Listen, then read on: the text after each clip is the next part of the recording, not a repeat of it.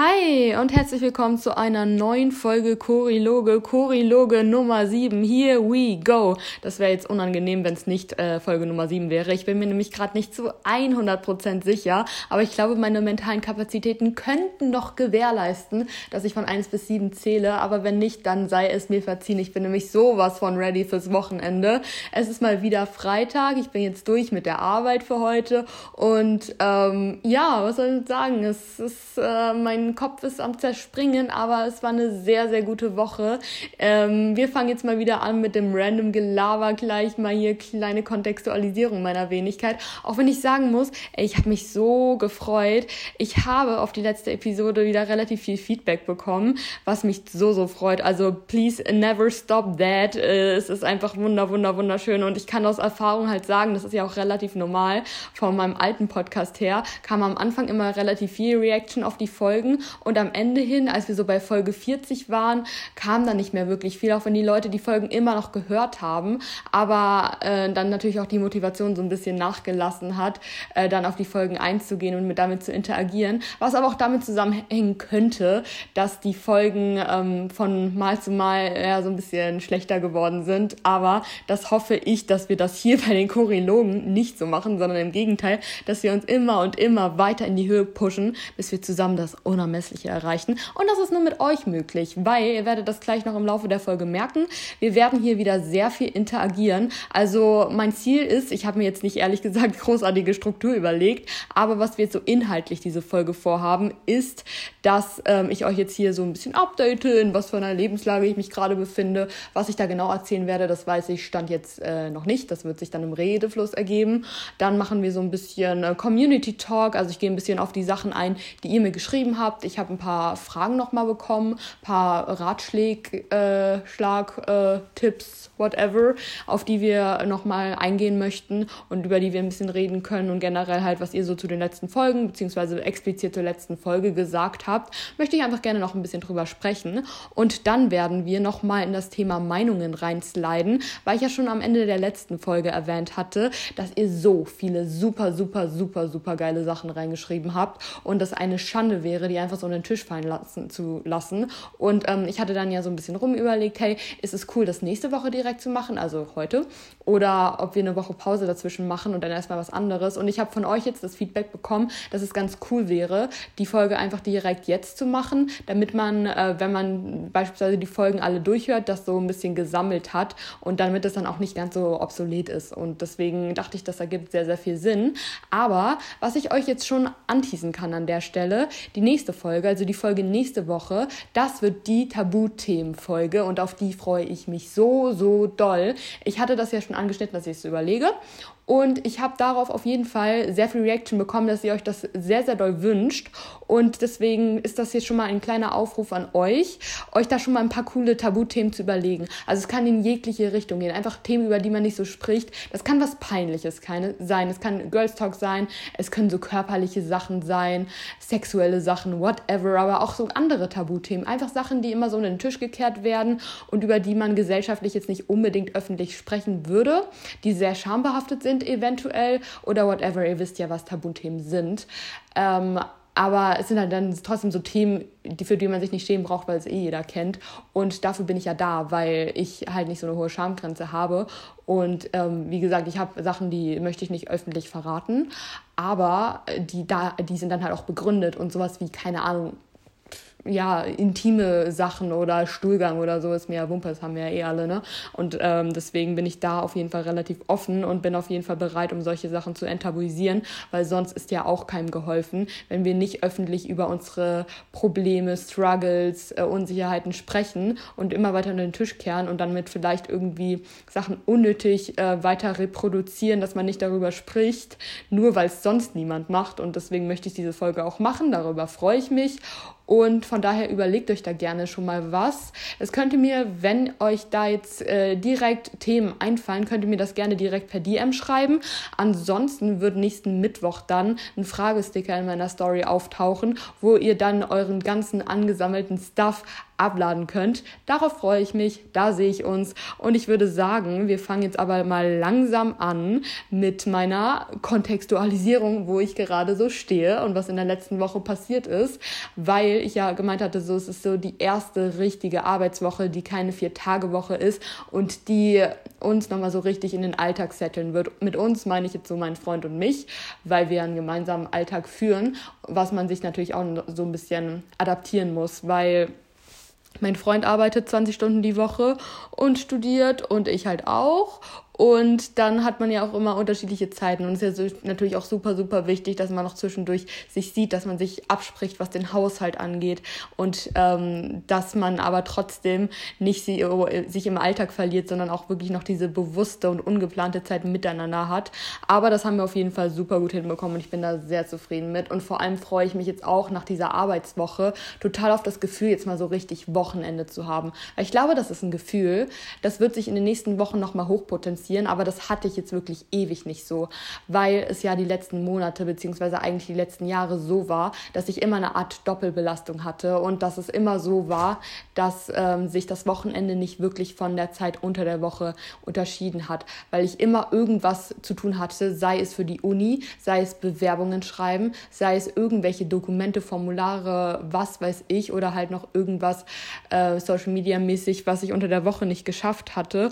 Und ähm, Jetzt ist es halt wirklich mal so, dass ich das Gefühl habe, es ist Wochenende, weil ich von Montag bis Freitag arbeite und zwar nur von Montag bis Freitag arbeite ähm, und ich jetzt auch endlich meine Hausarbeit abgegeben habe. Das hatte ich ja auch noch erzählt in der letzten Folge, dass ich versuche, die einfach Samstag und Sonntag nochmal komplett runterzuschreiben und ich habe das tatsächlich geschafft. Das ist unfassbar. Also ich habe noch äh, zwei, nee, Drittel, Drittel der Hausarbeit, glaube ich, inklusive Anhangquellen und so weiter, nur Samstag und Sonntagmorgen gemacht in dieser Flow-Zeit und es hat erstaunlich gut funktioniert. Also Samstag äh, Nachmittag habe ich dann auch noch was gemacht, aber nachmittags, wenn ich schon einkaufen dann war und eine Morgensession gemacht habe, was die Arbeit angeht, dann meinen ganzen Tag durchlebt habe, draußen war, spazieren war, im Gym war, dann abends mich nochmal dran zu setzen, da kann ich von meiner Konzentration echt nicht mehr so viel erwarten. Da habe ich ein bisschen geschrieben, aber ich bin jetzt wirklich durch.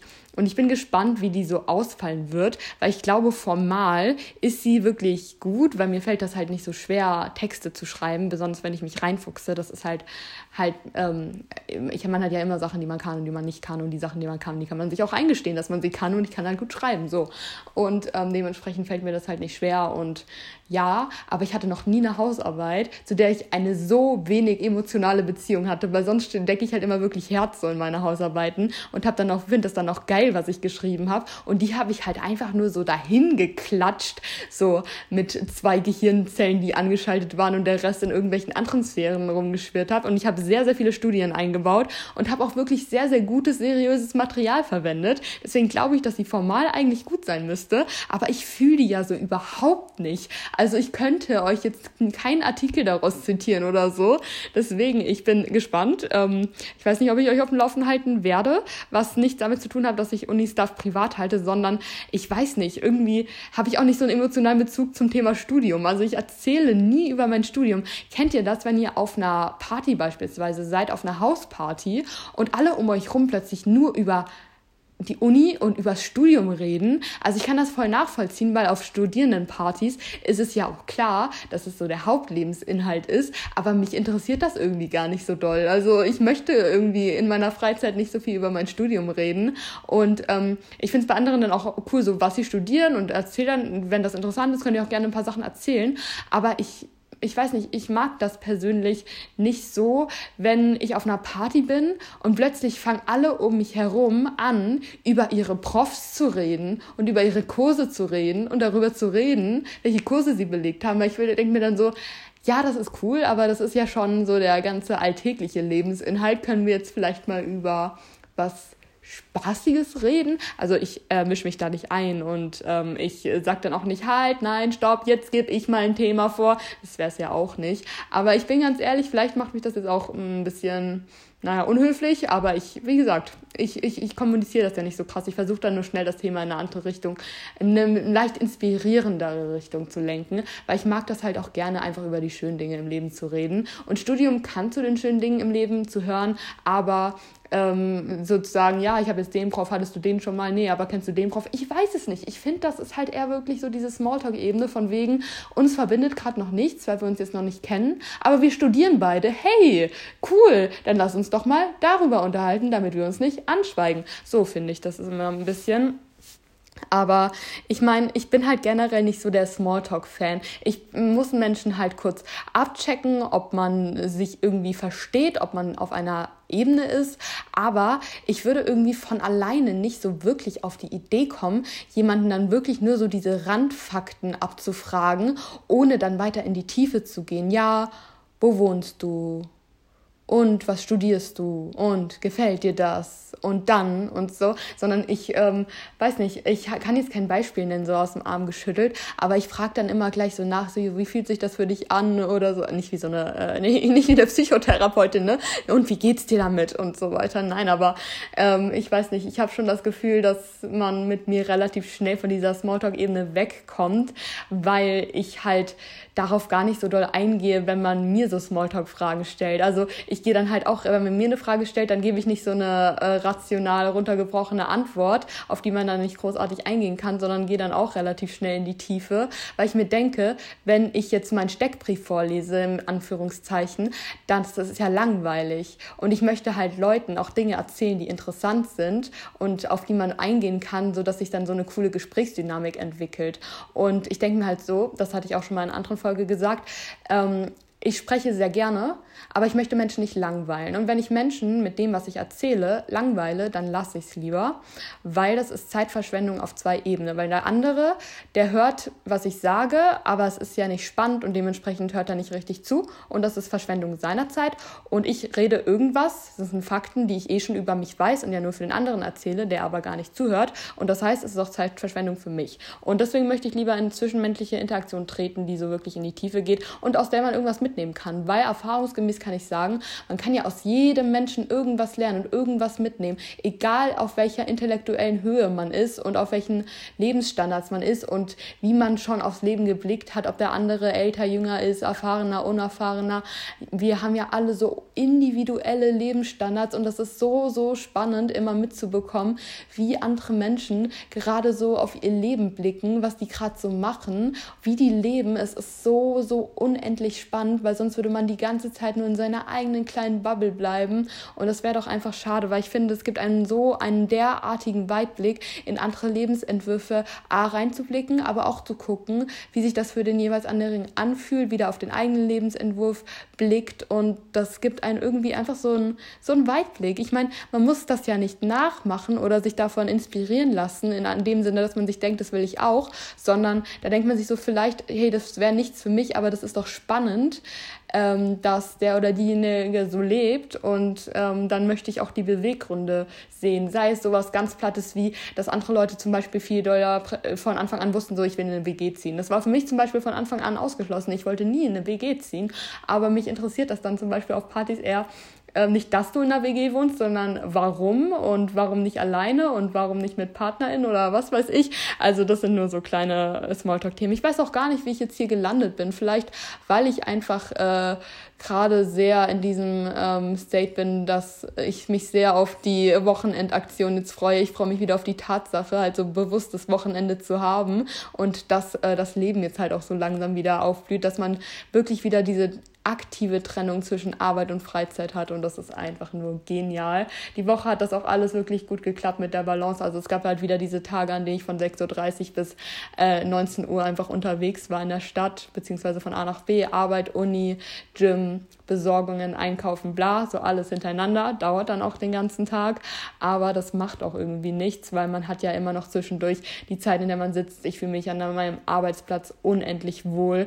Wenn man dann zwischendurch auch noch was essen geht, dann in einem Restaurant sitzt oder sich halt einfach zwischendurch in die Sonne setzt oder so, das hat auf jeden Fall was und im Sommer wird das alles nochmal so viel entspannter, weil wenn man dann draußen unterwegs ist, ey, diese Sonne gibt so eine Power. Ich merke das auch jetzt schon, weil heute ist einer so der ersten Tage, die mal ein bisschen wärmer sind. Also es geht heute so an die 18, 19 Grad hoch und ich werde heute nicht so unendlich viel davon mitbekommen. Aber alleine das Gefühl, dass es in der Theorie da ist und dass es jetzt so langsam sommerlicher wird, gibt mir einfach unendlich viel, weil ich bin einfach, was so Wetter angeht. Ich bin einfach ein sehr, sehr krasser Sommermensch weil ich es hasse zu frieren und ich habe auch schlechte Laune, wenn ich friere. Und ich friere halt super, super schnell, weil ich ähm, tatsächlich einfach genetisch bedingt, ähm, also ich habe halt sehr osteuropäische Wurzeln, was so meine äh, Großeltern mütterlicherseits angeht. Und dadurch habe ich halt ähm, genetisch einen sehr, sehr, sehr geringen Blutdruck, was medizinisch gar kein Problem ist. Ich werde sehr, sehr lange leben, also es ist alles kontrolliert, ja, aber er ist halt trotzdem überdurchschnittlich niedrig niedrig, mein Puls ist auch relativ niedrig und dadurch friere ich halt extrem schnell. Dann bin ich momentan halt auch in einem relativ niedrigen Körperfettanteil, äh, was natürlich in gewisser Weise meine eigene Schuld ist, so, aber ähm, was ähm, halt dann dazu noch mit reinspielt und deswegen ist mir halt auch einfach schnell kalt und das nervt. Aber das mit dem Blutdruck ist auf jeden Fall der ausschlaggebendste Faktor. Das hatte ich auch schon immer. Und deswegen blühe ich einfach so. Ich bin so ein anderer Mensch, wenn es warm ist. Das ist so unfassbar, ey. Es ist unfassbar, weil dann hat man wieder so dieses Gefühl von Leichtigkeit und Lockerheit und ist nicht so die ganze Zeit verkrampft. Ich bin halt auch dadurch, dass ich meine Schultern immer hochziehe, so verspannt. Es ist einfach nur nervig. Aber ich habe das jetzt manifestiert, ne? Ich habe das sowas von manifestiert, mhm. Äh, weil das auch so viel Einfluss darauf hat. Weißt du, ich manifestiere, andere Leute manifestieren ihre Erfolge, ich manifestiere das Wetter. Das ist ungefähr gleichwirksam, ne? Natürlich. Also ich habe natürlich durch Manifestation definitiv Einfluss auf das Wetter. Mhm. Man, äh, falls Leute meine Ironie nicht verstehen, das war Ironie man kann das Wetter, glaube ich, nicht manifestieren. Aber falls ich jetzt doch recht habe und es ab Mai warm ist und warm bleibt, dann habe ich vielleicht, vielleicht die ultimative und einzigartige Fähigkeit, dass ich alleine das Wetter manifestieren kann. So, auf jeden Fall habe ich so den Plan gehegt, dass ab Mai es Sommer wird. So. Und zwar, weil wir auch in den Mai tanzen werden. Ich werde das erste Mal richtig klischeemäßig in den Mai tanzen. Ähm, ihr könnt mir gerne mal erzählen, ob das bei euch Tradition ist oder nicht, weil ich habe das jetzt nicht recherchiert. Ich habe mich das einfach nur gefragt, weil man kennt das ja einfach so klischeemäßig, diesen Ausdruck in den Mai tanzen. Ähm, aber in meinem kulturellen Umfeld, kulturellen Kontext hat man das nie gemacht. Und deswegen frage ich mich, ob das einfach regional vertreten ist, ob das einfach eine Sache ist, die man, die ein bisschen veraltet ist und deswegen nur noch in manchen Kontexten auftritt, oder ob das so dieses äh, Stadt-Land-Gefälle ist, dass es eher auf dem Land gefeiert wird. Ähm, ich habe das bei Dina, hi Dina, falls du das hörst, im Podcast nämlich gehört, dass die in dem, äh, dass die auf dem Dorf äh, klassisch ins Bierzelt gehen und sowas kenne ich hier aus dem Stadtleben ja überhaupt nicht. Aber ja, äh, wir wollten schon letztes Jahr tatsächlich in den Mai tanzen, weil ähm, dadurch, dass es halt so ein Ding ist, gibt es auch in Hamburg dann immer so Veranstaltungen und Tanzveranstaltungen, an denen man halt was ähm, machen kann. Aber das ist dann natürlich was anderes, als jetzt so dörfliches Bierzelt zu gehen im Dirndl, was ich aber auch irgendwie lustig finde. Aber wir gehen halt auf ein, äh, auf ein Party-Event einfach und darauf freue ich mich halt richtig, richtig doll. Ähm, das wird cool. Es wird einfach coole Atmosphäre, guter DJ, coole Location und das Beste, das aller, allerbeste ist, es gibt einen Dresscode und der Dresscode heißt pink. Das heißt, wir werden uns komplett pink kleiden. Die ganze Partygesellschaft wird pink gekleidet sein und es wird ein Fest für alle Sinne. Und wenn wir dann nicht den Sommer manifestieren können, Leute, dann weiß ich auch nicht weiter. Also ich werde mich auf jeden Fall freuen. Ihr, ihr werdet natürlich Impressions abbekommen. Ich freue mich massiv, mich komplett pink anzukleiden und ich freue mich massiv, meinen Freund komplett pink angekleidet zu sehen und wir werden diese Party einfach sowas von rocken. Darauf freue ich mich. Aber das ist ja erst nächstes Wochenende. Aber es ist schon crazy, dass es schon nächstes Wochenende ist, ne? Von Sonntag auf Montag äh, tanzen wir in den Mai und dann ist Sommer. Dieses Wochenende ist erstmal, also Sonntag ist ganz entspannt, soll aber eh so ein Regentag werden. Morgen ähm, morgen wird richtig geiles Wetter. Also wenn ihr die Folge hört heute, werden wir ähm, Laurens großer Schwester endlich mal unsere Wohnung zeigen. Wir wohnen hier ja jetzt schon wirklich seit einem Dreivierteljahr zusammen und ich wohne hier seit zwei eineinhalb Jahren, aber da kannte ich Laurin ja noch nicht und seine Schwester entsprechend umso weniger. Ähm, und wir haben jetzt hier alles äh, schon seit langem fertig eingerichtet, deswegen wird es mal an der Zeit, ihr hier eine kleine Roomtour zu geben. Und abends sind wir dann auch einfach noch mit Freunden verabredet. Das heißt, wir setzen uns einfach schön gemütlich äh, mit Freunden zusammen, gehen auch vielleicht noch in eine Bar oder so. Einfach so eine ganz, ganz schöne cozy Time. Und es macht auch wieder so viel Spaß, abends unterwegs zu sein, wenn es nicht so arschkalt ist und man halt so sein Party Outfit anhat und dann zehn Jacken drüber, die du dann ja auch irgendwie loswerden musst. Und eine Mütze und ein Schal. Und dann liegen die Haare wieder nicht und das Make-up sitzt wieder nicht. Und ich will ja nicht so eitel sein, aber ich bin's an der Stelle auch einfach. Ich bin auch that kind of person, die in jeder Tasche einen Kamm hat. Weil irgendwie, ich trage halt, ich habe halt auch immer eine Mütze auf, wenn es ähm, äh, unter 12 Grad hat, würde ich jetzt mal so ähm, über den Daumen peilen, weil ich so schnell an den Ohren friere, beziehungsweise ich glaube, ich bilde mir auch einfach ein, dass ich schnell an den Ohren friere und dann habe ich immer so eine mentale Paranoia, hm, vielleicht kriege ich eine Mittelohrentzündung und ich hatte noch nie eine Mittelohrentzündung, aber vielleicht auch genau deswegen. Das ist wieder so eine Sache, die sich immer und immer weiter reproduziert, aber ich habe immer eine Mütze auf, wenn es nur kalt sein könnte. Aber in Hamburg ist das auch, glaube ich, nicht unklug, weil es ist halt meistens relativ windig. Aber ich freue mich schon immer über diese Tage, an denen ich mal keine Mütze trage, weil das ist Freiheit. Das ist einfach wirklich pure Freiheit. Es gibt auch übrigens kein unangenehmeres Gefühl als das Gefühl von hohem Kragen, von der Jacke, Schal und Mütze, weil dieser hohe Kragen und der Schal immer hinten mit der Mütze kollidieren und die Mütze dann so hochrutscht, dass sie nicht mehr richtig sitzt, sondern oben dann dieser Pömmel ist und man aussieht wie ein Schlumpf. Ich habe keine Ahnung, ob das jemand nachvollziehen kann, aber es ist unangenehm und es sieht kacke aus, aber im Winter kann man sich ja manchmal nicht zwischen mit, mit so einem Schal entscheiden und dann hat man den Salat. Keine Ahnung, kann das irgendjemand relaten? Bitte gib mal Stellung dazu. Ich glaube nämlich, wenn man das nicht kennt, dann kann man sich das jetzt auch nicht vorstellen. Naja, wie auch immer, Vielleicht äh, sliden wir zwischendurch jetzt nochmal in den Random Talk rein, weil ich habe garantiert noch nicht alles erzählt. Aber ähm, ich bin so ein bisschen in den Redefluss gekommen. Es hat sehr viel Spaß gemacht und ich merke schon wieder, wie alleine die Tatsache, dass es jetzt gerade sonnig ist, mein Energielevel wieder so richtig pusht, weil ich weiß nicht, ich habe ja gerade vier Stunden gearbeitet, einfach vom PC, war ähm, ein bisschen bisschen eintönig, aber ich hatte auch gar nicht mehr so viel zu tun, weil ich ehrlich gesagt die letzten Tage ein bisschen vorgearbeitet habe, damit der Freitag ein bisschen entspannter ist, ich schon mal schöne Wäsche anschmeißen kann parallel. Ups, Arbeitsmoral. Aber ähm, es ging ja, weil ich habe meine Aufgaben und äh, die habe ich auf jeden Fall soweit gut beendet und äh, dementsprechend kann man auch zwischendurch mal ein bisschen waschen. Vor allem, äh, das war wichtig, weil ich habe mir gestern, also ich habe mir, ich mir neue Unterwäsche bestellt und die habe ich gestern abholen können. Ähm, und äh, ich, ich liebe neue Unterwäsche. Ich liebe neue Unterwäsche. Es gibt nichts Schöneres als Unterwäsche, ästhetische Unterwäsche shoppen. Es ist einfach so, so toll. Ich liebe es einfach sehr, sehr doll. Und das ist auch so schön, weil das ist so ein schöner, zweckmäßiger Kauf, weil das Ding ist, Unterwäsche muss man ja ab und zu neu kaufen. Einfach weil man die ja auch trägt und die sich dann auch abträgt. Und dann ist es so ein Gebrauchsgegenstand, den man in Anführungszeichen kaufen muss und es ist ein vernünftiger Kauf, aber er hat so viele Sparks of Joy, weil es auch Spaß macht, sich so richtig schöne Unterwäsche auszusuchen. So viel zum Thema Unterwäsche, aber wir sind ja auch ein paar 90% weibliche Zuhörerinnen, ähm, dementsprechend ähm, können das wahrscheinlich einige mit relaten, was so schöne Unterwäsche angeht. Und ich glaube, die restlichen, also sowohl ähm, die äh, Non-Binären als auch die Boys unter euch, falls äh, vorhanden, ähm, können das nachvollziehen, weil mein Freund mag das auch, wenn ich neue Unterwäsche kaufe, so. Und ähm, alle anderen werden das, glaube ich, in gewisser Weise auch nachvollziehen können. Entweder beim Partner, Partnerin oder bei sich selbst, dass es einfach ein Lebensgefühl ist, Unterwäsche so.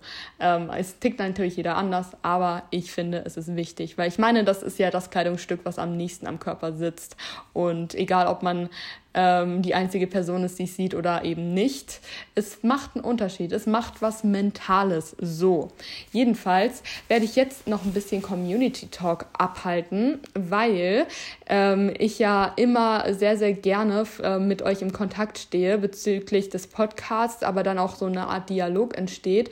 Ich wollte mich auch noch mal riesig bedanken für die ganzen ne, Sprachnachrichten, die wieder so in Bezug auf die letzte Folge kamen, weil ich das total toll fand, dass richtig viele von euch nochmal zu den einzelnen Punkten, zu denen ich meine Meinung gesagt habe, auch wirklich Stellung bezogen haben. Das finde ich nämlich wirklich immer super interessant zu hören, besonders wenn es so ein bisschen kontroversere Themen sind. Ähm, jetzt beispielsweise die Sache mit More Nutrition, wo ich auch wirklich einfach mal so meine Meinung rausposaunt habe, wovon sich auch viele vielleicht angegriffen gefühlt haben könnten, zumindest so ein bisschen antangiert haben könnten. Besonders halt diejenigen, die den Podcast hören und vielleicht selbst mit More kooperieren und zum Beispiel diese exakten Briefings, auch die man eben von der Firma wahrscheinlich bekommt, würde ich jetzt mal die These aufstellen, weil das sieht halt so aus und ich kenne das halt von anderen Firmen, dass man da so Briefings bekommt. Ähm, und die sich dann halt vielleicht so ein bisschen angepiekt äh, gefühlt haben. Das könnte sein, aber das ist ja nicht böse gemeint. Das habe ich ja auch nochmal dazu gesagt, dass ich halt nach meiner Meinung gefragt werde und die dann halt auch sage. Und ich sage ja nicht, dass meine Meinung die beste oder einzige richtige Meinung ist, aber ihr wolltet sie ja haben und deswegen kriegt ihr sie auch so. Ähm, aber das konnten tatsächlich auch sehr, sehr viele nachvollziehen. Ich habe von den meisten auch die Rückmeldung bekommen, dass sie da genau meine Meinung sind, dass sie das äh, Marketing auch ein bisschen zu viel finden, aber die Produkte halt sehr mögen. Und ich finde, manchmal muss man das auch so ein bisschen trennen können, beziehungsweise ich bin da halt auch so, ähm, ich konsumiere halt die Produkte und ich vermarkte sie halt trotzdem nicht weiter, weil ähm, ich halt man, ich weiß nicht. Das Ding ist, es ist dann vielleicht so ein bisschen Doppelmoral, aber das, ich weiß nicht, ne? man muss ja halt trotzdem so ein bisschen abwägen, okay, äh, an sich sind die Produkte ja gut und ähm, ich finde beispielsweise von irgendwelchen anderen Produkten, die ich auch konsumiere, vielleicht die TV-Werbung auch nicht besonders toll. Und deswegen kann man ja sagen, okay, ich konsumiere die Produkte für mich. Ich muss sie jetzt aber nicht noch äh, weiter promoten, weil die ja sowieso schon, so schon genug Aufmerksamkeit bekommen. Aber ich finde, man muss das nicht so ganz schwarz-weiß sehen, weil damit ist eh niemandem geholfen. Vor allem, weil sich in so einer Welt, in der wir leben, wir leben einfach sehr, sehr schnell. Und ich finde, es ist auch immer eine Stärke, zum Beispiel seine Meinung zu ändern. Wenn du einmal eine Meinung zu etwas hast, dir dann Meinungen von anderen einholst und du anhand dessen dann deine Meinung nochmal überdenkst und das dann auch zugibst, das finde ich ist eine richtige Charakterstärke. Ähm, und deswegen finde ich das immer voll fein, darüber zu reden und vielleicht, wenn man sich äh, irgendwie nochmal ändert, was das betrifft, dann auch einfach nochmal zurückzuholen und zu sagen, hey, ich habe mich getäuscht und das ist völlig okay, weil jetzt weiß ich mehr. Und ja, das finde ich auch immer ganz gut, das so zu sehen. Aber generell halt was, was so Markenkooperationen angeht, haben ja auch viele gesagt, dass sie das sehr schade finden, dass sie halt so vielen Menschen und InfluencerInnen halt folgen, ähm, weil sie den Charakter halt sehr mögen und äh, trotzdem diese äh, Werbestories, die halt sich, äh, die halt komplett gleich sind vom Inhalt in, ja, von den einzelnen Personen immer skippen, weil sie das halt dann schon 10.000 Mal gesehen haben. Ich fände das schön, wenn man das ein bisschen mehr individualisieren dürfte, aber vielleicht ist es auch utopisch, weil wie gesagt, ich kenne das ja selber von ähm, PartnerInnen, dass man von manchen KooperationspartnerInnen halt äh, sehr exakte Briefings bekommt. Ich bin dann halt immer eher so gewesen, dass ich das nicht machen wollte und wenn ich dann gesehen habe, ich kriege ein genaues Briefing von einer Firma, dass ich die Kooperation dann nicht eingegangen bin, weil das mich persönlich in meiner Freiheit halt beschränkt und ähm, ich halt mit meinem Account mich selbst quasi vermarkte, vermarkten möchte und nicht unbedingt Produkte. Also ich möchte nicht mit einer Marke identifiziert werden, wenn man auf, mein, äh, auf meinen Account geht, sondern ich möchte mit mir selbst identifiziert werden. Aber das ist natürlich auch noch mal eine andere Sache, weil ich keine Influencerin bin, beziehungsweise mich nicht als solche bezeichnen würde und vor allem auch nicht als ähm, berufliche Tätigkeit anstrebe. Und es gibt ja genug Menschen, die davon ihren Lebensunterhalt verdienen und die müssen dann in gewisser Weise ja auch anders mit Werbung umgehen, als ich es jetzt tue. Ich kann ganz ehrlich sagen, äh, dass mir halt Einnahmen oder sonstiges bei Kooperationen immer komplett Wumpe waren und ich halt die Produkte nur ähm, gezeigt habe, wenn ich halt wirklich hinter den stand, die auch wirklich benutzt habe und sonst wollte ich die Produkte ja auch nicht haben, weil was soll ich denn damit? Dann stehen die bei mir rum und dann. Also ich kann euch jetzt noch mal ein Beispiel nennen. Also teilweise ein Produkt, ähm, ich weiß nicht, ich würde nicht mal alle Produkte bewerben, auch wenn ich die äh, selbst konsumiere, jetzt auch im Sinne von More Nutrition beispielsweise. Aber ich kann euch äh, auch noch mal ein Beispiel nennen. Ich habe letztes Jahr ähm, öfters für, Haar, für eine Haarpflegemarke Werbung gemacht und da fand ich das immer sehr gut, weil ich da einmal im Monat quasi für Werbung gemacht habe und dafür dann halt meine Haarpflegeprodukte auch erhalten habe. Mm, aber die haben dann ihre Kondition ein bisschen verändert, sodass ich halt deutlich mehr hätte machen müssen. Und ich wollte nicht so viel Werbung für Haarpflegeprodukte machen. Deswegen mache ich das jetzt halt nicht mehr. Aber die Produkte verwende ich immer noch und ich kaufe sie mir jetzt halt selbst. Weil ich habe immer gesagt, die haben meine Haare komplett revolutioniert. Das ist die einzig wahre Haarpflege für mich. Das ist so krass, was die mit meinen Haaren gemacht haben. Die sind so gut geworden, weil ich hatte die ja durchs Färben ein bisschen zerstört, weil ich habe es einmal, ich blondiere die ja selbst und ich habe es einmal richtig verschissen und dann sind die abgebrochen und komplett trocken geworden und durch diese Haarpflegereihe habe ich die wirklich wieder regenerieren können und das habe ich äh, in, in der Werbung so gesagt, aber das sage ich auch jetzt ohne Zusammenarbeit immer noch, weil es einfach faktisch so ist. Und deswegen sind es mir die Produkte auch wert, dass ich sie mir immer und immer wieder kaufe, weil die super sind, aber ich bewerbe sie halt nicht mehr, auch wenn ich könnte. Und auch wenn ich sie dann mir nicht mehr selbst kaufen müsste, wenn ich sie bewerben würde. Aber ich kaufe sie mir lieber selbst und bewerbe sie nicht, weil mir die Werbestrategie nicht gefällt, die ich dann halt machen müsste. Wisst ihr, was ich meine? Und so sehe ich das halt in jeglichen Lebensbereich. Aber wie gesagt, ich mache das nicht beruflich. Es ist für mich ein Hobby und dementsprechend möchte ich da auch nicht irgendwie den Moralapostel spielen. Aber dass ihr mir so einen kleinen hinter, hinter die Kulissen Blick bekommt. Naja, so viel dazu. Dann ähm, wollte ich noch ein bisschen über das Thema Essen reden. Ähm, und zwar kam da sowohl zur letzten Folge als auch zur vorletzten Folge noch ein paar Sachen aus der Community, über die ich noch mal reden wollte.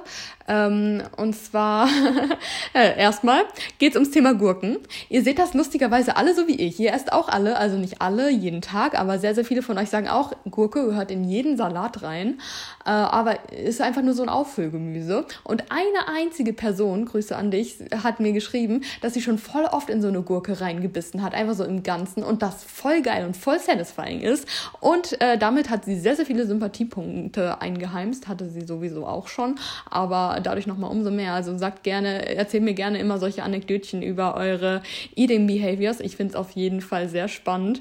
Und apropos Eating Behaviors, ähm, mir hat noch eine geschrieben, das ähm, erzähle ich euch jetzt genau deswegen, weil ich das tatsächlich auch habe und das ist mir irgendwie gar nicht so aufgefallen. Jetzt habe ich mich sehr ertappt gefühlt, dass sie meinte, dass sie essen.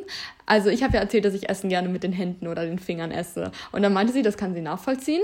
Und sie hat auch den Tick, dass sie Essen am liebsten halt reißt oder zerrupft und den Teller, nachdem sie fertig ist, halt nochmal so mit dem Finger sauber macht, also so Krümel wegtupft und das mache ich halt beides auch. Und ich habe auch wirklich so, ich, ich muss Essen reißen, sonst finde ich das manchmal nicht satisfying. Also nicht bei allem Essen, aber Point of View, wie, wie esst ihr eine Brezel?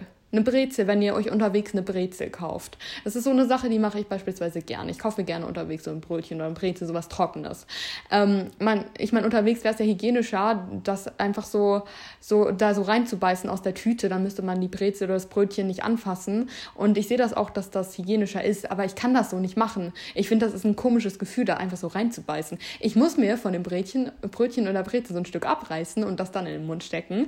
Und aus hygienischen Gründen desinfiziere ich mir die Finger vorher. Aber ich bin sowieso jemand, ich habe immer in jeder Jackentasche und in jeder Handtasche Desinfektionsmittel. Ähm, und dementsprechend ist das aus hygienetechnischer Sicht gar kein Problem, aber das ist super weird. Ich, ich kaufe ich kauf mir eine Brezel, dann desinfiziere ich mir die Finger, da, nur damit ich guten Gewissens diese Brezel reißen kann. Es ist einfach nur weird. Und das mit dem, äh, mein Teller muss auch immer, wenn ich aufgegessen habe, komplett sauber werden. Das mache ich dann auch mit dem Finger.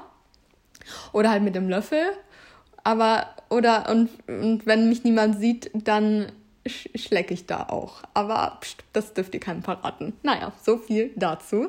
Ähm, und ja, ansonsten habe ich nämlich noch zwei ähm, Sachen bezüglich Essverhalten bekommen. Das geht jetzt schon mal so ein bisschen in äh, die tiefere Richtung. Also das wäre jetzt einfach so ein bisschen Community, Hit Up, whatever. Und jetzt habe ich noch ein paar Sachen. Ähm, da würde ich sagen, da werden wir jetzt gemeinsam mal ein paar Sachen sammeln müssen, weil ich da eine Meinung zu habe. Also ich würde den beiden Personen jetzt mal einen Ratschlag geben. Und wenn ihr da noch Impulse zu hättet, dann schreibt mir die am besten mal oder macht mir eine Memo, weil dann können wir da in der nächsten nächsten Folge nochmal drüber sprechen. Oder ich werde das den Leuten dann auch nochmal zukommen lassen, weil es dazu, würde ich sagen, keine eindeutigen ja, ähm, Antworten gibt. Und ich würde jetzt einfach mal meinen Senf dazu geben. und ähm, erzählt mir dann gerne, was ihr so noch für Ratschläge hättet, weil es geht wirklich darum, dass, die, dass es um Ratschläge bezüglich Essen oder Essverhalten geht und ähm, man jetzt so die Antwort darauf nicht unbedingt googeln kann und es nicht so die eine Antwort gibt. Und je mehr Feedback man dazu bekommt, desto besser. Und da wir ja hier eine Community sind und uns gegenseitig unter die Arme greifen, würde ich sagen, äh, ich lese jetzt mal das, äh, das Problem in Anführungszeichen vor. Sag meine Sache dazu. Ihr könnt euch ja überlegen, ob ihr dazu auch noch einen Ratschlag hättet, den ich jetzt noch nicht gegeben habe. Und dann werde ich das auf jeden Fall so kommunizieren, dass die Person, die das Problem hat, da auf jeden Fall rankommt kommt. Aber ich kann mir vorstellen, dass es beide Sachen sind, die, ähm, die viele betrifft. Und zwar wäre das erste, dass ähm, mir eine Person geschrieben hat, dass sie sich vegetarisch ernährt, ähm, ihre Familie aber nicht. Und ihre Familie das auch nicht so richtig akzeptieren möchte ähm, mit dem Argument, dass äh, das Fleischessen Teil der Kultur ist, der menschlichen Kultur, dass man schon immer Fleisch gegessen hat und dass das einfach dazugehört und ähm, dass das irgendwie nicht vertretbar wäre, das jetzt sein zu lassen, dass es nicht gesund sei, dass man sich vor dem nicht verschließen sollte und dass das eine dass es äh, quasi so so dispektierlich gegenüber der Kultur als Mensch oder der Kultur äh, als ja als deutsche Person oder whatever ist. Und das sind so Argumente, die mich ehrlich gesagt mies triggern. Aber wenn das halt äh, von den eigenen Eltern oder Familienangehörigen kommt, dann ist das natürlich irgendwie hart dagegen anzukommen, weil die Leute natürlich in ihrer eigenen Blase leben und auch gar nicht offen gegenüber, äh, ja, wirklich rationalen Argumenten sind. Aber faktisch kannst du ja wirklich mit so einem Whataboutism ankommen, in gewisser Weise. Ich meine, die menschliche Kultur hat sich im Laufe der Zeit natürlich immer und immer weiter verändert. Das wäre ja furchtbar, wenn es nicht so wäre. Nur um jetzt mal ein Beispiel zu nennen. Ähm, wir haben uns in der Vergangenheit auch auf Sklaverei oder Frauenunterdrückung eingelassen und es ist wunderbar, dass sich solche Sachen geändert haben. Also warum sollte es in Bezug auf Ernährungs- und Essverhalten anders sein? Ich meine, wir essen ja auch nicht mehr unbedingt rohes Fleisch. Wir jagen auch nicht mehr selbst. Und warum sollten wir ähm, sagen, okay, die Unterdrückung von Tieren gehört zur Kultur dazu, die Unterdrückung von Frauen, die nicht. Die haben wir ja auch auflösen können. Jedenfalls ähm, in, unserer, in unseren Kulturkreisen sind wir auf dem besten Wege, sagen wir es mal so. Es ist natürlich immer noch eine Geschlechterungerechtigkeit, und das Thema wird sich wahrscheinlich auch noch relativ lange durchziehen. Es ist ja generell ein Thema mit, was ist Geschlecht? Fragezeichen. Und ist alles auch viel zu einfach gedacht. Aber das ist ein ganz, ganz anderes Thema. Wir bewegen uns jetzt, glaube ich, in einer relativ achtsamen und bewussten Community, wo ich das gar nicht so groß verargumentieren muss. Aber dennoch ist es ja wirklich so, Kultur ist nichts Manifestes, sondern Kultur ist etwas, was sich verändert, was halt auch wirklich gut ist. So, das zum einen. Also ich habe jetzt schon die Beispiele Sklaverei und Frauenunterdrückung genannt, aber man könnte jetzt noch diverse andere nennen. Beispielsweise, wenn das nicht, wenn das äh, nicht äh, zieht, weil die Person beispielsweise politisch anders eingestellt seid als ihr und halt dann so beispielsweise denkt, ja, es tangiert mich jetzt aber nicht so wirklich, kann man auch sagen, ja gut, äh, früher, also im Mittelalter beispielsweise, war es ja auch ähm, ganz normal, dass es keine Kanalisation gab und die äh, Menschen einfach auf die Straße geschissen haben oder ihren Stuhlgang aus dem Fenster geschmissen haben. Also das wäre vielleicht auch ein Argument, was zieht. Und wenn das nicht zieht, die Leute früher, die Leute früher sind im Durchschnitt ja auch um die 30 Jahre alt geworden.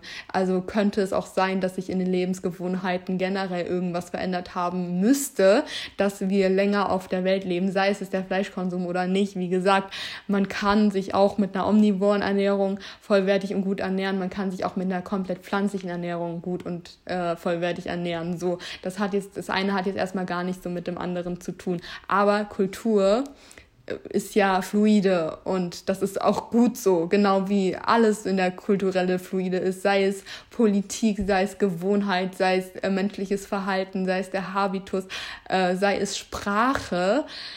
Äh, ich meine, das ist wieder so ein Ding mit meiner Bubble, aber natürlich verändert sich Sprache. Sei, also ich meine, auch in, innerhalb der letzten Jahren, es kommen ja immer mehr Anglizismen rein, aber das ist ja überhaupt nichts Schlimmes. Da sagen auch total viele, dass die Sprache irgendwie verhunzt wird, aber nee, das ist halt einfach nur ein Phänomen. Es kommen ja auch immer wieder neue Wörter in den Diskurs, weil sich die Welt auch verändert und immer wieder neue Phänomene entdeckt werden, die dann halt auch ein Wording brauchen. Das zum einen und zum anderen auch. Ich glaube, es ist auch erst so seit ein paar Jahren, ja, seit ein paar Jahren, ähm, hat es ja angefangen, dass man in offiziellen Schreiben, auch an Universitäten, anfängt zu gendern. Und das, äh, ich, will, ich will die Debatte jetzt gar nicht groß aufmachen, weil es natürlich ein Thema ist, was extrem polarisiert. Aber ich merke das überhaupt nicht mehr, wenn man, also ich mir, ich habe ich hab mich daran nie gestört, weil ich mir so dachte, hä, also ich meine, mich stört, mir tut's nicht weh und äh, wenn ich durch so eine kleine Änderung in meiner Sprache dafür sorgen kann, dass sich niemand exkludiert fühlt, warum sollte ich es dann nicht machen? Und das habe ich dann gar nicht weiter hinterfragt und dann habe ich es mir angewöhnt und jetzt mache ich es halt. Und ähm, ich mir sehe, also ich sehe halt schon, dass ich mich da so krass dran gewöhnt habe, dass für mich halt, dass es für mich zum Beispiel normal ist, die Studierenden zu sagen. Und wenn jemand dann äh, in irgendeinem Kontext, in irgendeiner Rede sagt, die Studenten, dann sage ich Moment mal. Ähm, aber ich ähm, ja, wie gesagt, ich bin nicht so eine, die dann anfängt, irgendwelche Debatten loszutreten, weil ich halt auch weiß, zum Beispiel für ältere Menschen ist das halt auch einfach eine harte Sache von Gewohnheit, der man sich halt öffnen sollte, meiner Meinung nach. Aber dass es dauert, ja, das ist halt so. Das ist halt so. Aber ich finde, solange ein Verständnis und eine Grundoffenheit dafür da ist, ist schon mal eine, in der Grundpfeiler gelegt. Das fände ich auf jeden Fall wichtig. Ansonsten, ähm, kann man auch noch mal ein bisschen in diese Bewusstseinsbubble gehen zum Thema Fleischkonsum. Zum einerseits, wie gesagt, Kultur hat sich verändert, andererseits kann man vielleicht auch einfach mal hinterfragen, dass ähm, nicht der Verzicht auf Fleisch, wie gesagt, unangemessen ist, sondern ähm, eine sehr, sehr angemessene und notwendige Entscheidung, wenn man bedenkt, wie Fleischproduktion unsere Umwelt zerstört und tierquälerische Praktiken in der Fleischindustrie verbreitet werden. Diese Perversion sollte man vielleicht auch noch mal ein bisschen unterstreichen, aber das weiß wahrscheinlich trotzdem jeder. Ähm, die einen verschließen nur die Augen und die anderen nicht. Und ähm, es ist halt, wie gesagt, auch immer eine persönliche Entscheidung, was man isst. Und es gibt viele Gründe, warum sich Menschen dafür entscheiden, kein Fleisch zu essen. Es geht zum Beispiel um Mitgefühl und Empathie für andere Lebewesen und den Planeten. Und sonst, ähm, ja, sollte halt irgendwie die Entscheidung, was man isst, äh, in, in, ähm, in warte mal, was wollte ich gerade sagen? Die Entscheidung, was man isst, sollte ja eine persönliche Entscheidung sein, die in erster Linie auf moralischen Prinzipien und Fakten beruht und nicht auf der Kultur, dass man das isst, weil man das halt so macht das ist ja trotzdem eine individuelle Entscheidung. Aber ich glaube, das erste Argument, was ich gemeint habe mit der menschlichen Kultur, die menschliche Kultur entwickelt sich weiter, ist sowieso das, was an der Stelle am meisten ziehen wird. Also ich hoffe, das wird helfen. Wenn euch noch irgendwas dazu einfällt, hit me up. Finde ich spannend, finde ich spannend, finde die Person, die die Frage gestellt hat, wahrscheinlich auch sehr spannend. Von daher, here we go. Ansonsten ähm, ist, ist das zweite Thema, wofür ich noch einen Ratschlag geben wollte. Ich bin da tatsächlich auch ein bisschen lost gewesen, weil es dazu auch keine eindeutige Antwort gibt. Und zwar wäre jetzt das Thema, ähm, Thema Nahrungsvolumen was ist normal? Also mir hat die Person geschrieben, dass ich ja, ich hatte schon öfters über das Thema Volumenessen geredet, dass das auf Instagram sehr propagiert wird, dass da viele auch reinkommen, dass sie einfach wirklich kiloweise Gemüse in einer Mahlzeit äh, zu sich nehmen oder dass sie ähm, ihre Sachen richtig, richtig krass mit Xanthan oder Flohsamenschalen oder so strecken, einfach nur, damit das Volumen künstlich erhöht wird. Und wie gesagt, ich finde auch hier wieder kein Schwarz- und Weiß-Denken. Bist du beispielsweise eine arbeitstätige kleine Frau das Gewicht verlieren und hast dann nicht so viele Kalorien zur Verfügung. Ähm, also wenn man aus gesundheitlichen Gründen beispielsweise, weil man übergewichtig ist und sich nicht viel bewegen kann, whatever, oder um halt in ein Defizit zu geraten, sehr, sehr wenig äh, isst von den kalorischen Wert her, dann kann es Sinn ergeben, ein bisschen Flohsamenschalen beispielsweise zu integrieren. Und Flohsamenschalen können auch in gewisser Weise die Konsistenz halt auf eine sehr, sehr satisfying Art verändern und auch nicht unbedingt immer das Volumen erhöhen. Also Flohsamenschalen will ich gar nicht so negativ sagen. Also man kann mit Flohsamenschalen das Nahrungsvolumen künstlich erhöhen. Das finde ich nicht cool cool. Aber ansonsten sind Flohsamenschalen teilweise auch zuträglich für die Verdauung. Ich ähm, mache das halt momentan nicht, aber ich habe eine Zeit lang auch immer Flohsamenschalen für die Verdauung in mein Porridge gemacht und es hat mir sehr, sehr gut getan. Also ich hatte immer sehr viele Probleme mit Darmbeschwerden und Reizdarm und so weiter. Und ähm, Flohsamenschalen machen wirklich auf Dauer, wenn man das auf Dauer äh, konsumiert, sehr, sehr viel mit ähm, äh, mit, ich, äh, sorry, falls ihr gerade esst, aber mit der Konsistenz des Stuhlgangs. Also es, sie wird einfach optimiert und perfektioniert und mm, für mich hat das sehr, sehr doll geholfen. Aber ähm, momentan esse ich halt mein Porridge nicht mehr so, wie ich es immer vorbereitet habe, weil mir das zu lange dauert und ich momentan halt nicht so viel Nahrungsvolumen essen möchte, ähm, weil mein äh, Bedarf halt so hoch ist und mir dann das unnötige Volumen nicht so gut tut. Aber Flohsamenschalen sind super Deswegen überlege ich halt auch, die auf eine andere Weise irgendwie wieder in mein Essen zu integrieren, beziehungsweise die halt einfach wirklich nur äh, solo, also in Wasser halt als Schleim einfach so runterzukippen und dann halt so viel zu trinken. Aber das wird sich wahrscheinlich auch äh, sehr schwer im Magen anfühlen. Deswegen versuche ich da vielleicht noch eine Alternative zu finden. Aber ansonsten sind Flohsamenschalen als Medizinprodukt auch gut für die Verdauung. Aber ich rede jetzt vom unnötigen Volumenessen. Ähm, äh, und ähm, Gemüse, was weiß ich. Also jetzt irgendwie, es gibt ja, es gibt ja Menschen, die essen drei Kilo Gemüse in einer Mahlzeit, einfach damit sie voll oder nicht satt sind. Und ich habe jetzt halt einfach die Frage bekommen, so was in meiner Meinung nach eine normale Portion ist. Aber ich habe davon, ich, ich kann das auch nicht sagen. Ich würde nämlich sagen, dass es komplett individuell ist. Ähm, aber grundlegend muss man das davon abhängig machen, hatte meine Mahlzeit zu viel Volumen oder nicht. Ich würde es davon abhängig machen, wie du dich danach fühlst. Wenn du danach nämlich wirklich ähm, einen super, super vollen, vollen Bauch hast und du das Gefühl hast, ich kann mich jetzt nicht mehr bewegen, ich bin jetzt nicht mehr mobil, ich bin jetzt nicht mehr aktiv, dann war es wahrscheinlich zu viel Volumen. Und ähm, unsere Mägen sind ja unterschiedlich groß. Unsere Därme sind unterschiedlich viel, äh, viele Ballaststoffe gewöhnt und deswegen muss man das so ein bisschen ausmerzen und rumprobieren. Aber ich würde sagen, für die meisten Leute sind drei Kilo Nahrungsvolumen auf einmal definitiv zu viel. Ich würde sagen, dass ähm, was jetzt so Gemüse angeht, ähm, auch das äh, kommt voll drauf an, wie der Belast, Ballast und Wa Stoff und Wasserstoff, äh, Wasserstoff, Wassergehalt der jeweiligen Lebensmittel ist. Ich kann beispielsweise viel, viel mehr Eisbergsalat oder Gurke essen als jetzt Bohnen oder so. Und deswegen kann ich euch da halt nicht die eindeutige Antwort drauf geben. Das ist halt voll schade. Aber ich könnte beispielsweise äh, nur 100 Gramm Rosenkohl auf einmal essen, ohne einen Blähbauch zu bekommen. Aber ich könnte 500 Gramm Sal Eisbergsalat essen oder so oder Cherry-Tomaten, easy, ohne da irgendwelche Darmprobleme zu bekommen. Und deswegen hat das halt so viel mit individueller Verträglichkeit zu tun. Deswegen einfach esst eure Mahlzeit und guckt halt irgendwie, es ist vielleicht, also ich weiß nicht, ihr habt ja bestimmt trotzdem mal normale, in Anführungszeichen, Portionsgrößen im Restaurant gesehen. Ich finde beispielsweise im Restaurant sind die Portionsgrößen meistens etwas kleiner als meine zu Hause, weil beispielsweise mein Bedarf auch höher ist, äh, weil ich aber auch einfach meistens drei Mahlzeiten am Tag esse und der Durchschnittsmensch ja äh, eher noch mal mehr Zwischenmahlzeiten zu sich nimmt. Deswegen sind die Portionsgrößen im Restaurant auch oft dementsprechend adaptiert. Ich meine nur so als Anhaltswert, dass man sich denkt, das passt jetzt alles so auf meinen Teller und ich muss das nicht auf drei Teller verteilen. Also man kann sich ja immer nachnehmen, das ist kein Problem. Aber man muss das wirklich von dem Gefühl danach abhängig machen, weil wenn man wirklich träge ist nach einer Mahlzeit und sich richtig voll, aber nicht richtig satisfied fühlt, dann war es wahrscheinlich zu viel Volumenessen. So.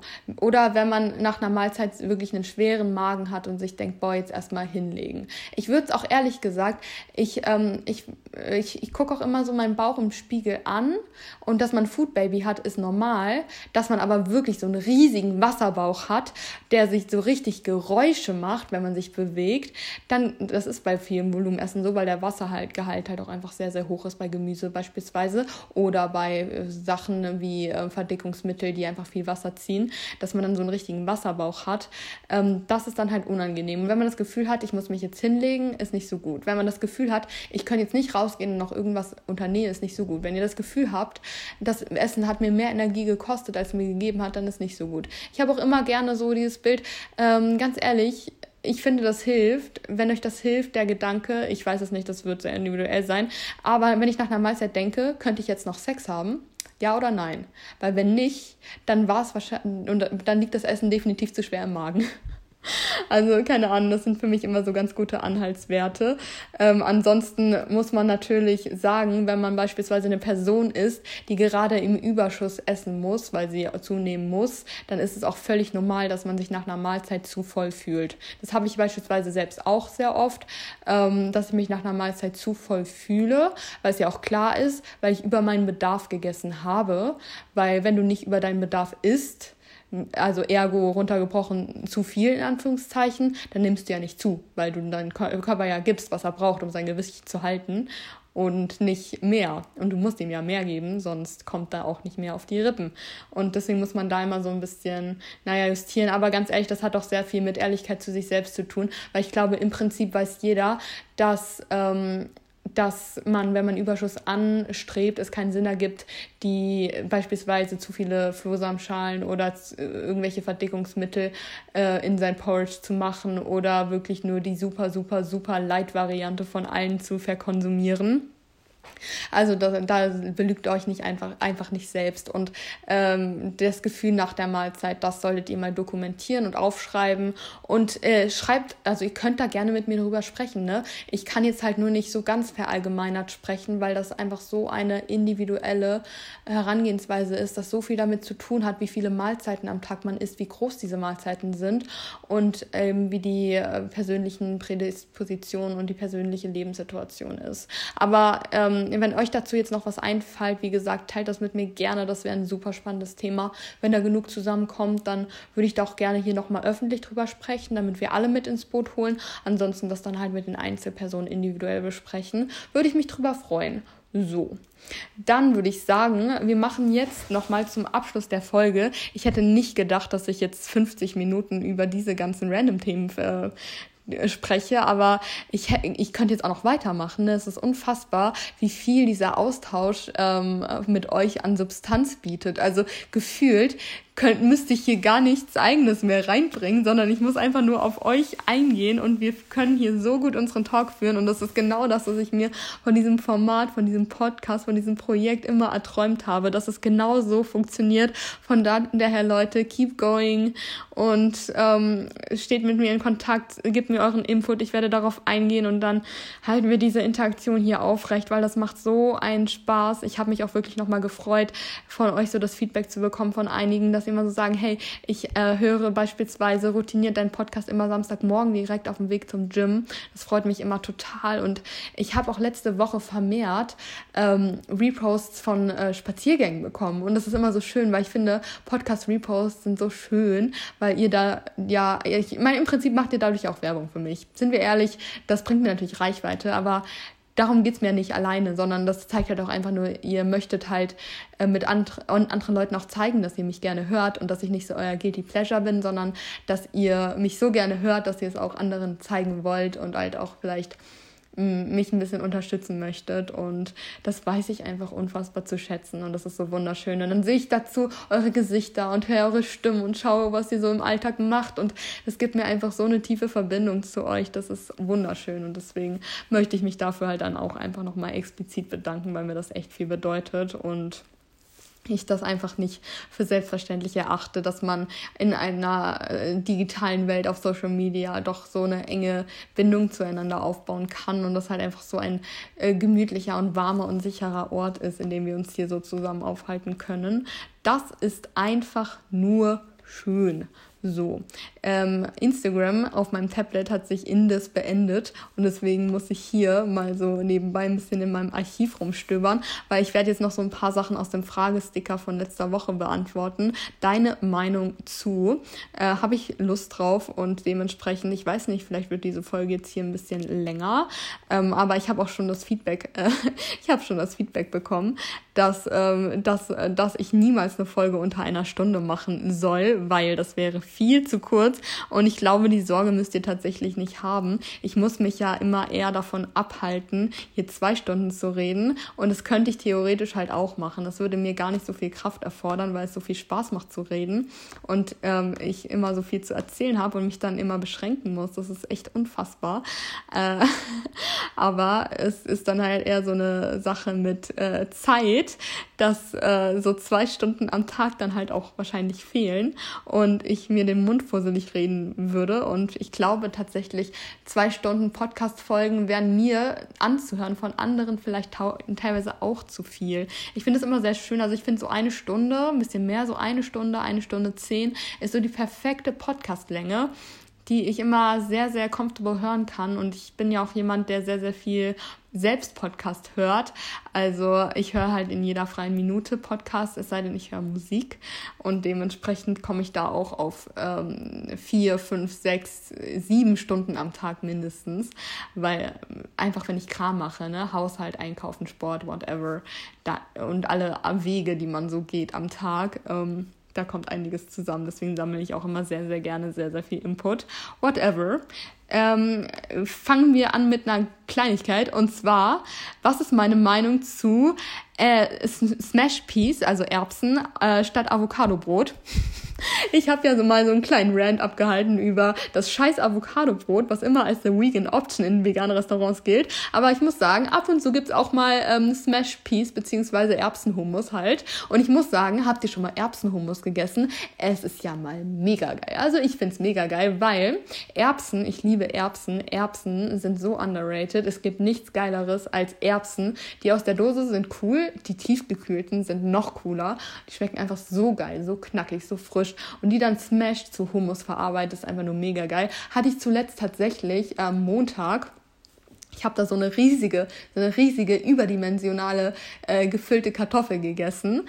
Ähm, die war gefüllt mit Erbsen und Kichererbsen, verschiedenen Soßen und Erbsenhummus eben. Und das war so geil. Also ganz ehrlich, ich finde, man könnte Avocado-Brote durch Smash Pea Brote überall austauschen. Ich find's mega. Ähm, aber jetzt gehen wir mal in ein bisschen ausgiebigeres Thema. Und zwar äh, meine Meinung zu ChatGPT. Ähm, muss ich sagen, ich habe das ja schon in vorhergehenden Folgen ein bisschen angeschnitten, dass ich da einfach viel mit arbeite tatsächlich in meinem Job, äh, dass das schon so zu dem, meinen alltäglichen Aufgaben gehört, dass ich mit ChatGPT arbeite. Und um es jetzt mal runterzubrechen, es ist künstliche Intelligenz und äh, ich weiß, dass es vielen Menschen in dem Sinne ein bisschen Angst macht, weil dadurch natürlich viele Jobs, ähm, die bis dato noch Menschen machen, unter den Tisch fallen und obsolet werden. Andererseits sehe ich es halt als ein so praktisches Tool, was die Effizienz angeht, weil dadurch ja die ganzen Bullshit-Jobs in Anführungszeichen, Sachen und Fleißaufgaben einfach unter den Tisch fallen. Weil das, was die künstliche Intelligenz ChatGPT momentan macht, ist ja nicht, dass sie selbst denkt, sondern sie greift halt auf all das Wissen in den Datenbanken des World Wide Webs zurück. Das heißt, es gibt so viele Daten im Internet, die, das alles zu recherchieren und abzusuchen, würde massiv viel Zeit kosten. Und die Intellig KI hat halt eben die Fähigkeit, darauf zurückzugreifen und dir das in Sekundenschnelle aufzubereiten und aufzuarbeiten. Und das ist so praktisch, weil man dadurch sich wirklich stundenlange Recherche ersparen kann. Und das finde ich ein unglaublich praktisches Tool. Also bis dato greift die KI ja um das Wissen zurück, was ein Mensch schon mal irgendwo niedergeschrieben hat. Dementsprechend finde ich das gar nicht so gruselig. Ähm, was jetzt so das Schreiben und Generieren von Texten angeht, ist halt, dass so ein Text immer nach einem bestimmten Schema abläuft und dass eine KI das dann mit nach, nach einer Zeit auch versteht. Das ist, finde ich, auch relativ klar. Aber ich finde ganz ehrlich, wenn eine KI Hausarbeiten schreiben kann, finde ich das auch nicht so wirklich unheimlich, weil in Hausarbeiten geht man, was das wissenschaftliche Schreiben angeht, ja auch immer nach einem gewissen Schema vor und tobt sich jetzt nicht kreativ total aus. Deswegen bin ich da relativ so, dass ich sage, es ist praktisch und ähm, da es einfach eine wissenschaftliche Innovation und eine technische Innovation ist, die jetzt da ist und ich nicht daran glaube, dass sie wieder rückläufig gehen wird, finde ich, dass es nichts bringt, sich dem jetzt zu verschließen, sondern man muss einfach sagen, okay, das ist eine Sache, die gibt es jetzt, die wird auch immer besser werden, die wird immer mehr in die Allgemeinheit mit einfließen. Das heißt, je früher ich mich dem gegenüber öffne und mich dem gegenüber annähere und nicht mit ChatGPT quasi konkurriere, sondern einfach versuche, da mitzuarbeiten und quasi meinen Weg zu finden, ähm, wie ich am besten damit umgehen kann und nicht dagegen anarbeite und mich dem verschließe, dann ist einem, glaube ich, am meisten geholfen. Weil ganz ehrlich, ich bin ja auch, ähm, was so meine Zukunftswünsche angeht, schon so, dass ich mir vorstellen könnte, was im redaktionellen, journalistischen und ähm, ja, sprachlichen äh, und schreibgebundenen Kontext zu machen. Und ich könnte jetzt auch sagen, ich habe jetzt Angst, dass mein Job quasi obsolet wird, weil ich kann ja nichts mehr selbst schreiben, wenn die KI das für mich macht. Aber deswegen äh, bin ich jetzt gerade in meinem ersten richtigen Job und ich arbeite von Anfang an mit ChatGPT zusammen. Ich stoße auch wirklich schon auf Grenzen von ChatGPT und ich bin gespannt, wie sich das alles in der nächsten Zeit weiterentwickeln wird. Aber ich finde, das ist ein gutes Zeichen von Anfang an da mitzuarbeiten, weil es wird nicht rückläufig gehen, es wird immer besser werden. Aber es ist ja ein Tool, was von Menschen für Menschen gemacht wird und nicht von Menschen, um die Menschheit auszubeuten. So.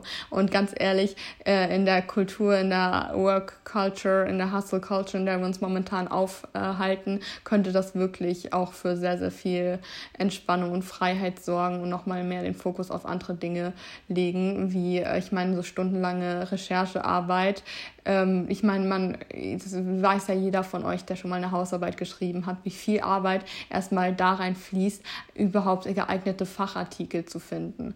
Und das dann halt in Minutenschnelle hinbekommen zu können und sich dann halt auch wirklich nicht auf die Fleißarbeit und die Reproduktionsarbeit zu fokussieren, sondern auf die wirklich, wirklich interessanten und kreativen und weiterbringenden Sachen, da sehe ich eine riesige Chance hinter, weil so viel Fleißarbeit halt einfach nur darin besteht, Sachen zu reproduzieren und Sachen zu suchen und Sachen zu finden. Und ähm, in der Zeit könnte man dann beispielsweise was anderes machen, entweder wirklich vernünftig weiterforschen und die Menschheit voranbringen oder Pause machen, sich ausruhen, sich mit sich selbst auseinanderzusetzen und dann könnten wir halt aus dieser ähm, aus dieser Hustle-Culture ein bisschen rauskommen und die Burnout-Risiken würden runtergehen und so weiter und die mentale Gesundheit der Menschheit an sich wäre wieder ein bisschen mehr gewährleistet. Das sind alles so utopische Vorstellungen, aber ich fände es auf jeden Fall sehr, sehr spannend, das weiterhin zu verfolgen, zumal man auch sagen muss, ähm, die KIs sind auf jeden Fall noch verbesserungswürdig, auch ChatGPT, wie wir es halt momentan haben. Ähm, ich glaube, die werden das definitiv noch überarbeiten und es soll ja, glaube ich, auch im September eine neue Version rauskommen. Momentan können die ja nur auf die Datenbänke von 2021 ähm, bis 2021 zurückgreifen. Das heißt, du kannst keine aktuellen Sachen fragen. Das ist auch das Problem, das ist ja so ein Trend von äh, auf YouTube so, äh, sag mir den Top-Restaurant-Spot und ich gehe da jetzt hin. Und dann haben, äh, beschweren sich darüber, dass JetGPT nicht ähm, die aktuelle Karte ausgespuckt haben. Ja, weil es halt dann die von 2021 und dementsprechend halt schon veraltet ist. Aber man könnte sich ja auch mal ein bisschen informieren, bevor man einfach auf den Trendzug aufspringt und so ein random YouTube-Video dazu dreht. Aber das ist auch ein anderes Thema. Thema. Aber äh, ich mache jetzt beispielsweise mein Szenario auf, auf das ich mich richtig freue, wenn ChatGPT wirklich auf die aktuellen Daten zurückgreifen kann. Sind, sind, sind, es so Kleinigkeiten? Stellt euch mal vor, ihr wollt neue Schuhe kaufen. Sagen wir jetzt mal, ich möchte, keine Ahnung, sagt, denkt euch ein Modell aus, was ihr halt gerade haben möchtet. Und dann denkt ihr euch, okay, ich hätte gern dieses Modell ähm, wo bekomme ich das denn jetzt gerade am günstigsten? Und innerhalb von Sekunden bekommt ihr den ultimativen Fre Preisvergleich für diese Schuhe von jeglichen Websites aufgelistet und ihr könnt dann einfach draufklicken und euch das beste Angebot sichern. Wie praktisch wäre das bitte? Also ich sehe dem Ganzen sehr positiv gegenüber und ich bin einfach gespannt, wie sich das so weiterentwickeln wird. Natürlich kann sowas immer in der Dystopie enden, aber ich möchte jetzt nicht den Teufel an die Wand malen und wir sind ja auch nicht im Black Mirror, sag ich als Person, die das nie geschaut hat. Aber ihr wisst, was ich meine. So, also so viel dazu. Dann, ähm, was ist meine Meinung zu Germany's Next Topmodel?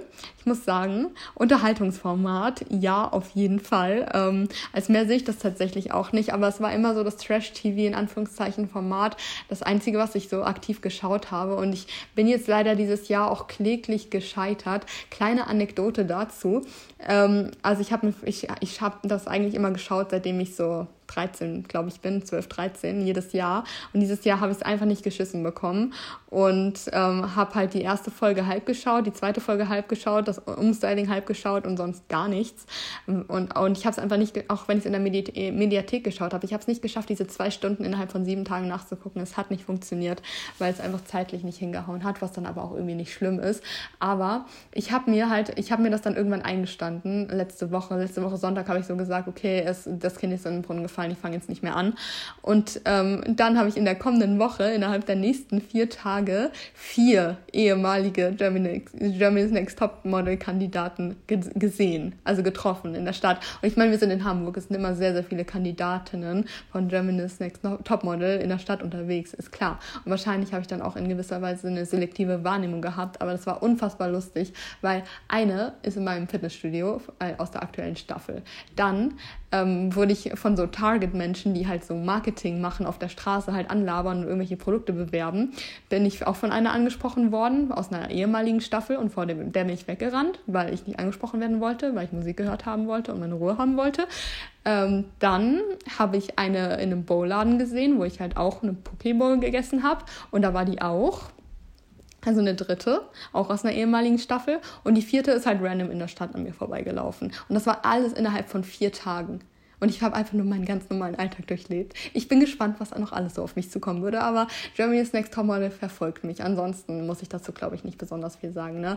Ähm, es sind halt äh, veraltete Schönheitsideale, die teilweise noch reproduziert werden, die aber teilweise in der Fashion-Industrie halt immer noch aktuell vermarktet werden. Und ich finde das schön, dass sich die Diversität jetzt ein bisschen geöffnet hat. Aber es ist natürlich alles sehr, sehr, naja, also ich meine, äh, Diversität innerhalb des, der, der Menschheit ist ja komplett normal, aber dass wir jetzt sagen, Hashtag Team Diversity ist einfach ein bisschen drüber, aber ich möchte da gar nicht so, ich möchte das gerade gar nicht so politisch beurteilen, weil es für mich halt einfach eine Unterhaltungsshow ist, die ich jetzt gar nicht nach so krass moralischen Maßstäben bewerten möchte, weil wenn ich damit anfangen würde, können wir auch mit ähm, damit anfangen, ähm, sowas wie äh, Take Me Out zu bewe äh, bewerten oder Love Island oder so. Ähm, und deswegen, ganz ehrlich, diese Grunddebatten, die kennen wir alle. Und deswegen habe ich euch jetzt lieber eine kleine Anekdote aus meinem Leben erzählt. Da hatte ich ehrlich gesagt mehr Lust drauf. Dann, was ist meine Meinung dazu? Kuscheltiere als Person über 20 haben, kann ich ganz ehrlich sagen, absolut vertretbar. Ich bin auch über 20, ich bin ganze 21 Jahre alt, wow. Und ich habe auf meinem Bett einen Teddy. Ich habe einen weißen Teddy auf meinem Bett, beziehungsweise auf unserem Bett. Einfach aus Prinzip. Also ich habe auch immer noch Kuscheltiere. Ähm, ich habe so eine, ich habe so eine Ikea, also so eine Kiste mit Kuscheltieren, so eine Art Schubladengröße bei meinen Eltern. Ich hatte nämlich als Kind super viele Kuscheltiere. Die meisten habe ich verschenkt oder verkauft, zu denen ich nicht so einen Bezug hatte. Aber ich hatte immer sehr, sehr viele Eisbären. Ich weiß auch gar nicht, was das für ein King war. Aber die habe ich auch alle noch in der Kiste. Und einen dieser Eisbären habe ich mit jetzt in meine Wohnung genommen vor zwei Jahren oder so. Also als ich ausgezogen bin, habe ich erstmal keinen mitgenommen. Und diesen Eisbären habe ich jetzt so als repräsentatives Motiv Motiv für meine Kindheit mitgenommen, weil es auch einfach süß aussieht. Also ich finde, das sieht einfach süß aus, wenn man, hab, wir haben unser großes Bett, da sind die ganzen Kissen drauf und dieser Eisbär. Es sieht süß aus, ich mag das und ich finde, das ist nicht unangenehm. Und man kann auch mehr Kuscheltiere haben. Ich meine, ähm, wenn man aus der Kindheit irgendwas damit verbindet, dann hat das doch seine Daseinsberechtigung. Ich finde solche, das sind ja materielle Dinge, die kennen kein Alter. Also wenn du es cool findest, mach halt. Also ist ja eigentlich auch egal, was man da, als andere davon halten. Und ich finde, Kuscheltiere können süß sein. Die meisten Kuscheltiere finde ich gruselig. Besonders die, die realistisch aussehen aussehen, weil dann habe ich immer das Gefühl, du kuschelst hier mit einem ausgestopften Tier. Aber sonst, Kuscheltiere sind cute. Was will man sagen? Kuscheltiere sind cute. Ich finde es ich find's süß. Und dann ähm, machen wir noch das hier. Ähm, Holz- oder Bambusschneidebretter. Ich finde sie sehr unhygienisch. Was präferierst du? Das fand ich lustig.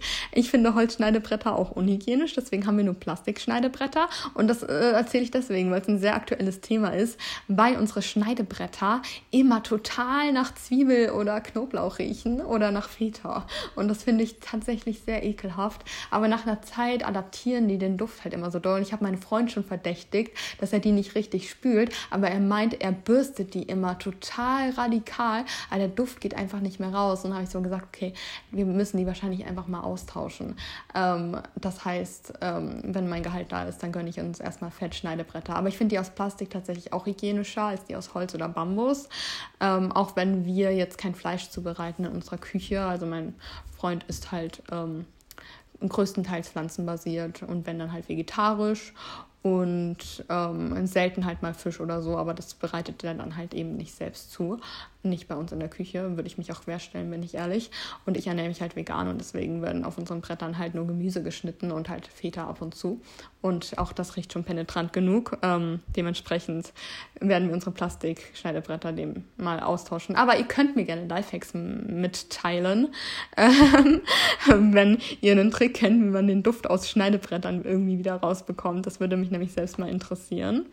Und jetzt gucke ich mal, ob ich noch was Letztes finde.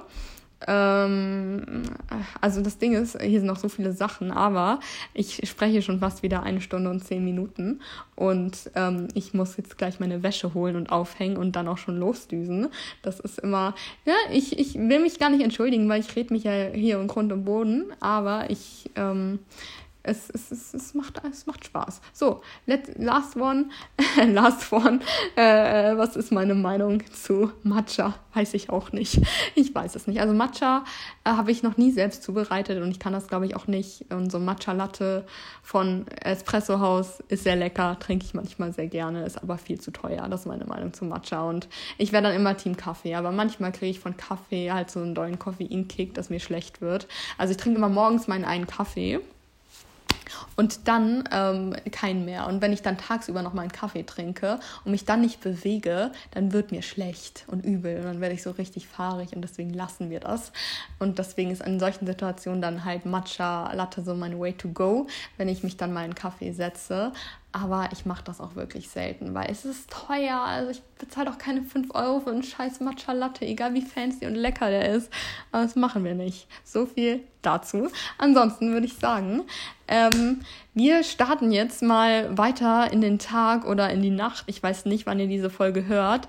Ähm, ich werde jetzt meine Wäsche holen und spülen und äh, ja, mich dann fertig machen und dann geht's ins Gym und einkaufen und ab in die Sonne und darauf freue ich mich, weil ich war heute noch nicht draußen und wie gesagt, heute ist wunderschönes Wetter. Ich freue mich ein bisschen Sonne auf die Nase zu bekommen. Dieses Meisterwerk wird jetzt auch erstmal Probe gehört. Ich bin gespannt, was dabei so rumkommen wird, wie ich diese Folge nennen werde auch, weil es ist ja nicht alles so nach Plan verlaufen und ich lieb's. Ich lieb's. Es hat mir sehr viel Spaß gemacht. Ich hoffe euch auch. Es gibt wieder sehr, sehr viel Grundlagen für euch, auf diese Folge zu reagieren, mit mir zu interagieren, weil euer Senf an dieser Stelle gefragt ist. Ähm, blonder Senf ist auf jeden Fall ne, meine, mein bester Senf, aber gibt auf jeden Fall euren dazu und ich bin gespannt, wer hier, wer hier den spicigsten Brotaufstrich kreiert. Okay, sollten wir das lassen? Ich denke schon. Aber ähm, ja, ich würde sagen, wir hören uns dann nächste Woche wieder. Denkt daran, euch schon mal Tabuthemen zu überlegen, mir entweder direkt mitzuteilen oder dann halt einfach bis Mittwoch zu warten und den Fragesticker dann zu schreiben. Und sonst schreibt mir wie immer gerne eure Nachrichten, eure Meinung zu den Themen.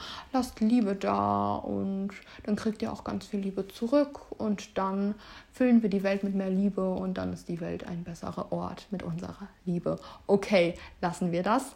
Aber ihr habt die Grundbotschaft verstanden. Spread love, spread love und äh, labert, labert, labert eurem Umfeld ein Kotelett an, an die Backe, ein veganes Kotelett an die Backe, wie es gerade bei euch getan hat. So, in diesem Mindset starten wir jetzt weiterhin durch unser Leben und ich habe euch ganz doll lieb. So.